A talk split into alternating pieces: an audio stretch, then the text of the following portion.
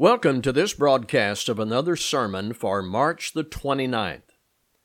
Our extraordinary circumstances continue, but we are busy using various forms of technology to stay in touch, to study our Bibles, and strengthen our faith in the crisis, to have strong faith during the crisis and after.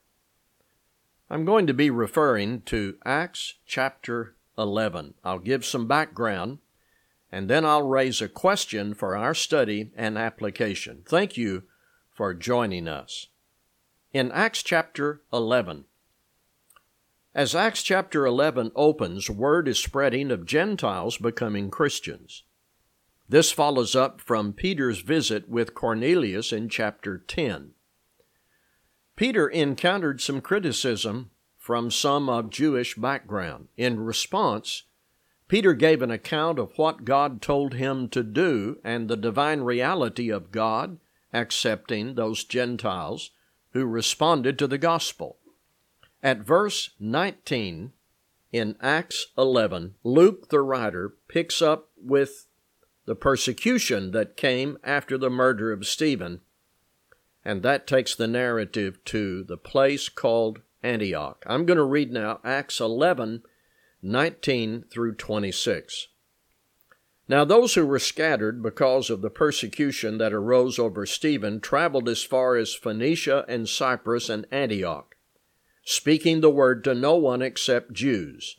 But there were some of them, men of Cyprus and Cyrene, who on coming to Antioch spoke to the Hellenists also, preaching the Lord Jesus. And the hand of the Lord was with them, and a great number who believed turned to the Lord. The report of this came to the ears of the church in Jerusalem, and they sent Barnabas to Antioch. When he came and saw the grace of God, he was glad, and he exhorted them all to remain faithful to the Lord with steadfast purpose. For he was a good man, full of the Holy Spirit and of faith and a great many people were added to the Lord. So Barnabas went to Tarsus to look for Saul, and when he found him, he brought him to Antioch for a whole year. They met with the church and taught a great many people, and in Antioch the disciples were first called Christians. Well, there is so much here to think about and to learn and to explore this early push to get the gospel out to Jews and Gentiles. And in connection with that, it says, The hand of the Lord was with them. And the report came to the ears of the church in Jerusalem. Did you know that churches have ears? They sent Barnabas to Antioch, and what an endearing person Barnabas is in the New Testament. He's willing to be sent. He was an exhorter and encourager. He was a good man, and a great many people were added to the Lord. There are several sermons with good life applications right there in the New Testament about this man Barnabas and his work.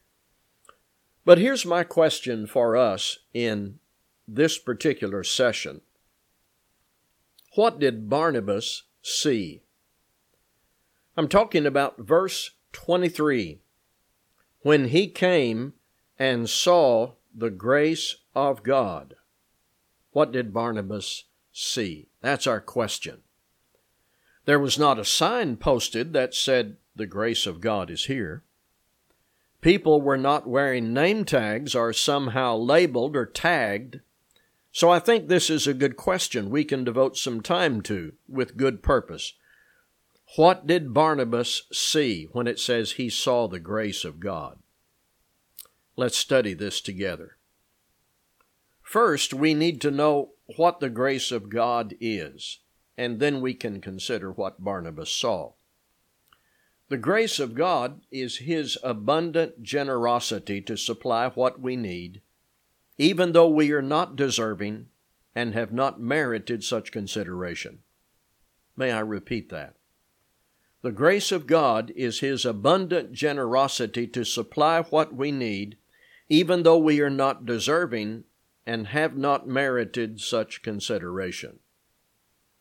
Before we get to the subject of eternal salvation, there are vast examples of the grace of God. He made you in His image.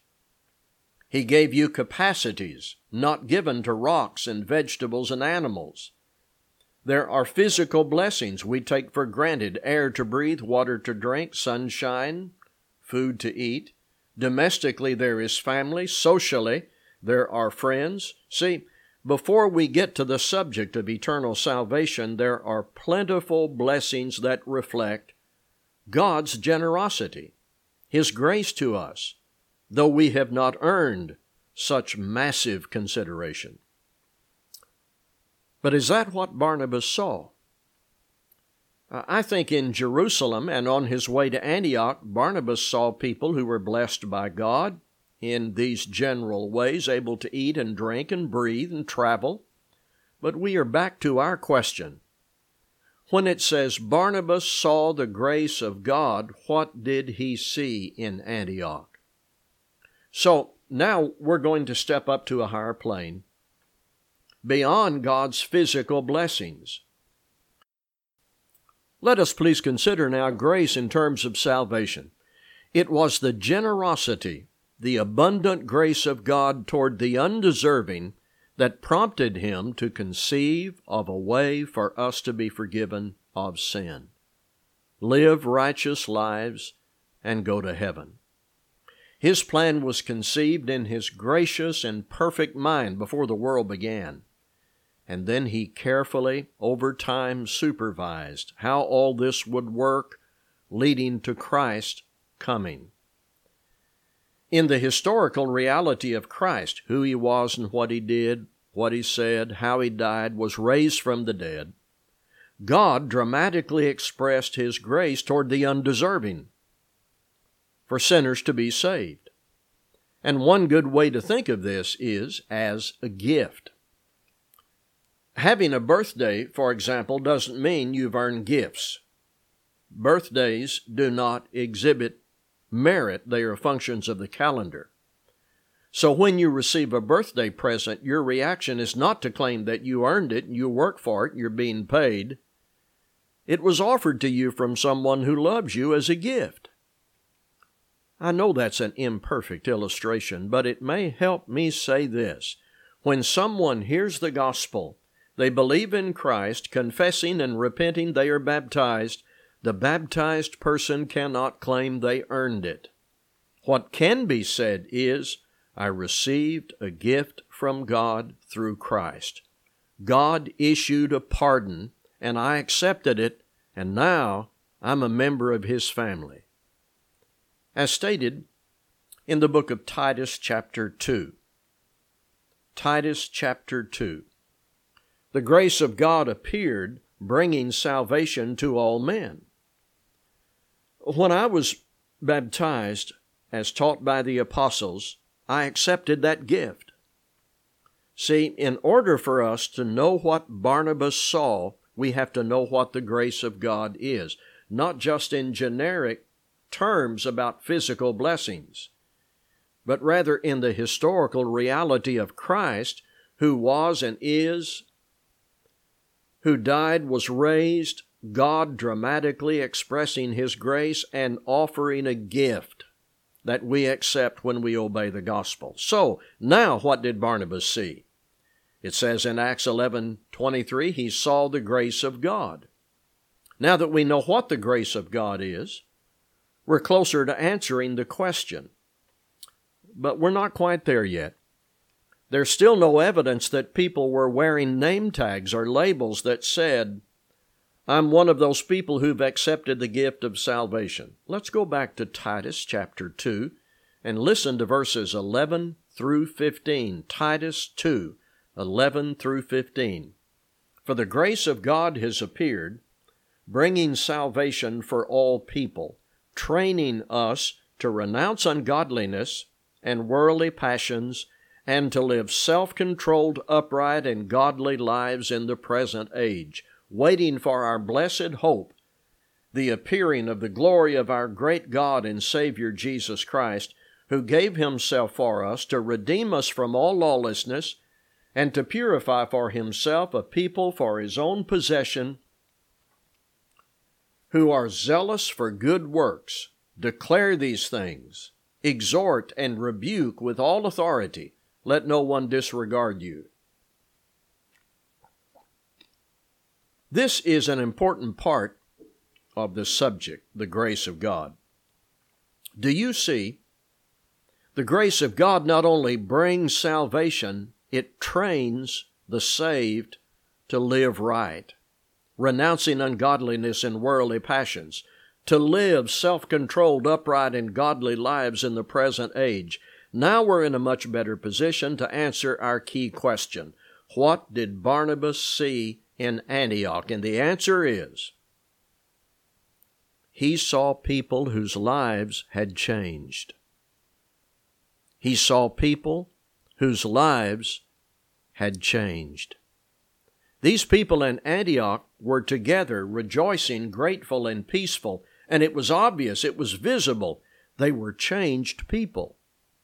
Because of their response to the grace of God and their continued training and application of that grace in life. So there were no name tags or labels, but it was obvious when you were around these people and heard them and saw them, their lives were forever changed. That's what the grace of God does to people who accept the gift. Barnabas saw that. It was visible. That's what he saw. But this wasn't just in Antioch. I want to give you another case. Take a moment, pause the recording if you need to. Open to 1 Corinthians chapter 6. 1 Corinthians chapter 6, I'm going to be reading through 11. Or do you not know that the unrighteous will not inherit the kingdom of God?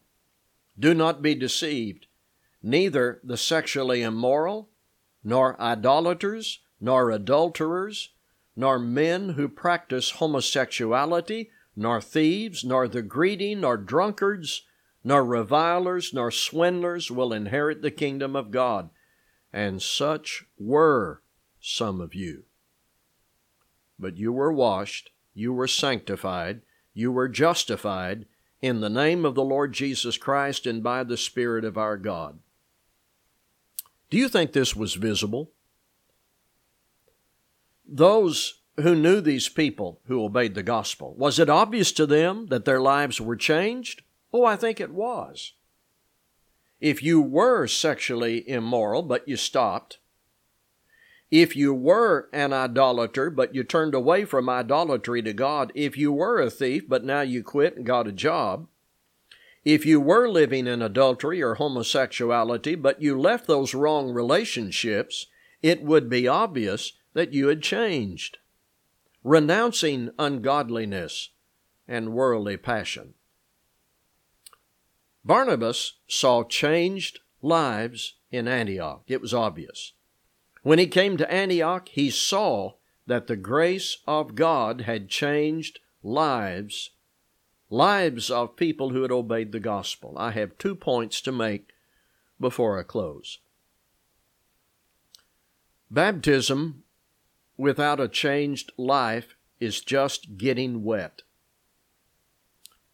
Listen to this in uh, Romans chapter 6. I'll be there in a moment. By the way, remember that with a recording you can pause and find the passage. Romans 6. We've all seen this. People, perhaps in a moment of emotion, will rush to be baptized, then you never see them again or they are on fire for the Lord just for a few weeks and you never see them again. And we all know that isn't the way it ought to be. Baptism was never meant to be the end, but the beginning. So here we are in Romans 6. What shall we say then? Are we to continue in sin that grace may abound?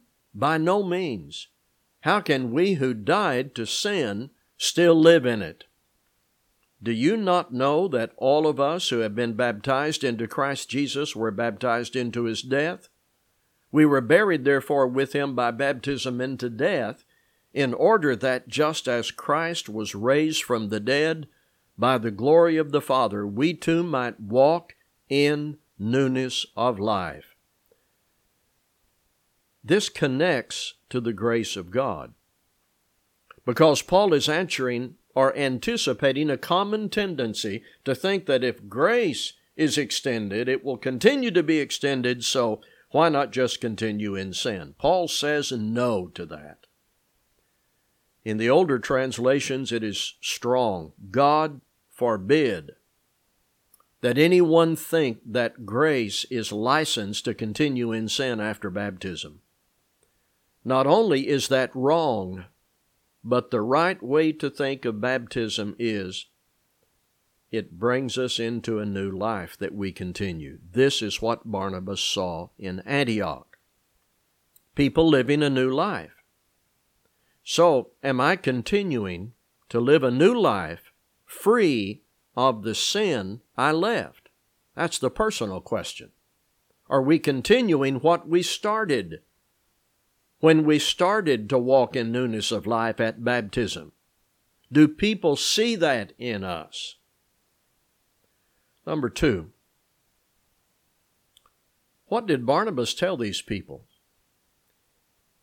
he exhorted them all to remain faithful to the Lord with steadfast purpose. There will never be a time when this exhortation will expire. There will never be a time when this exhortation will expire. It has no expiration date. Remain faithful to the Lord and do that with steadfast purpose. It can't be an occasional event, an infrequent thought, or just showing up at a building or getting on your knees to pray only in time of crisis. No, steadfast purpose. Barnabas wanted what he saw in these people to continue with steadfast purpose. If you have recently obeyed the gospel, the change in your life should be obvious. If you obeyed the gospel many years ago, you are still in training. We are in training to remain faithful, and we must live day after day with steadfast purpose. May God see in us what Barnabas saw in those new Christians in Antioch. Thank you for listening. Be safe. Pray for everyone. Stay in touch with God and God's people.